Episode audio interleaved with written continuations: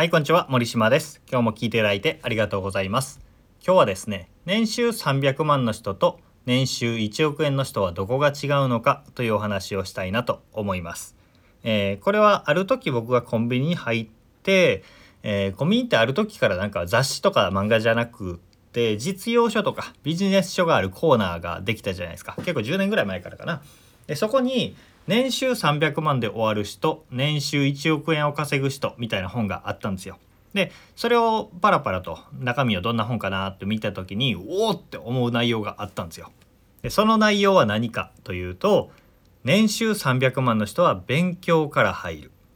年収1億円の人間は体験から入るっていうことを書かれていたんですね。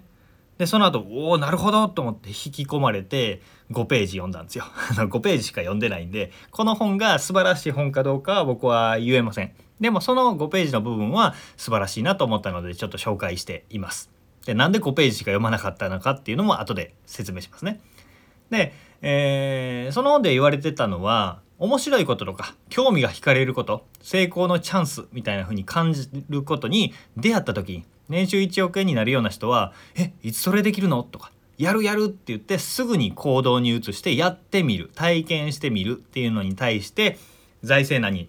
あえいでいる経営者だったり年収300万ぐらい止まりの人っていうのは勉強して調べて資格を取って用意して準備して調査を調べていろいろシミュレーションをして全然体験行動をしないそう、えー、しないんだっていう話をしていたわけですよ。これね確かになと思ったんですよね、えー、この項目のまとめには本を閉じて現場に行こうっていうことが書いてあったんですね。だから僕はあ現場に行こうと思って本を閉じて 5ページで閉じてああいい話聞いたなと思って、えー、いろいろやってみたわけです。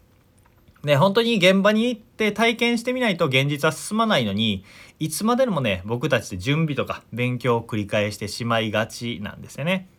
でこの話でちょっと思い出したことがあってそれは何かというとジェームス・キナーっていうね成功の9ステップとかやっている有名な自己啓発のトレーナーがいるんですけどそのトレーナーの話です。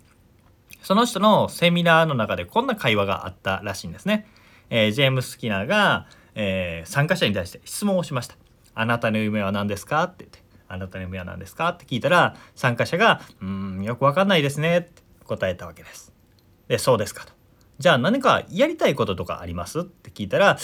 うん、あえて言えば、アラスカにん、えー、アラスカに旅行に行くことですかねって言ったわけですね、参加者が。あ立派な夢じゃないですか。それはどれぐらいの期間行きたいんですか？あ、1週間ぐらい行ければいいです。1週間でいいんですか？ちなみに1週間アラスカ旅行行くためにどれぐらいのお金が必要ですかって言ったらまあ大体30万ぐらいあればいいですかねって言ってこんな会話があったわけです。でこの会話があった後にジェームス・キナーは爆笑したそうなんですね。爆笑して腹抱えて笑えてその後スッと真顔に戻って「なぜあなたは夢を叶えていないんでしょうか?」って聞いたわけです。なぜならそのセミナーの参加費が30万だったからです。そのセミナーに参加せずに30万使ったら夢の一つが叶ったわけですよね。アラスカに1週間旅行に行くっていうことができたわけです。でもなぜか勉強に使ってしまったわけですね。自分の夢を叶えることを先送りにして勉強をすることに使ってしまった。まあ、勉強が悪いっていうことではなくて勉強は大事です。えー、学びて富て富て学ぶみたいなね、えー、学ぶことと豊かになることっていうのはセットでサイクルにはなっているんですけど何のために学ぶのか何のために豊かになるのかっていう前提の目的がないままなんとなく成長しようみたいな、えー、風になっていたり貧しくいたくないとか、えー、惨めな生活がしたくないっていう恐怖とか痛みのモチベーションだけだとするとなかなかね生活って変わらなかったりするんですよ。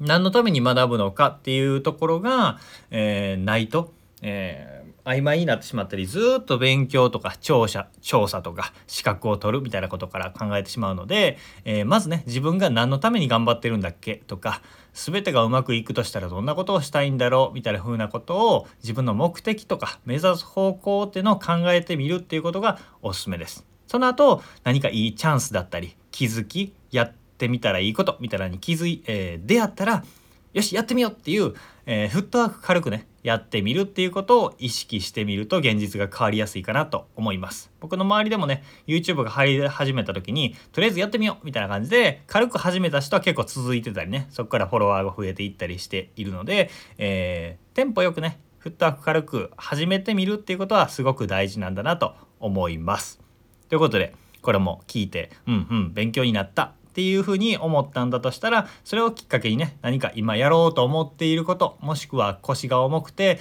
ずっとやろうと思い続けていて何週間何ヶ月も経っちゃっていることを今日是非ね始めてみてください。小さな一歩でもいいし1ミリでもいいのでやり始めてみるっていうことがすごくすごく大事になっていきます。そのきっかけにこの音声が慣れていたらすごくすごく嬉しいなと思っています。ということで今日も聞いていただいてありがとうございました。森島でした。それではまた明日。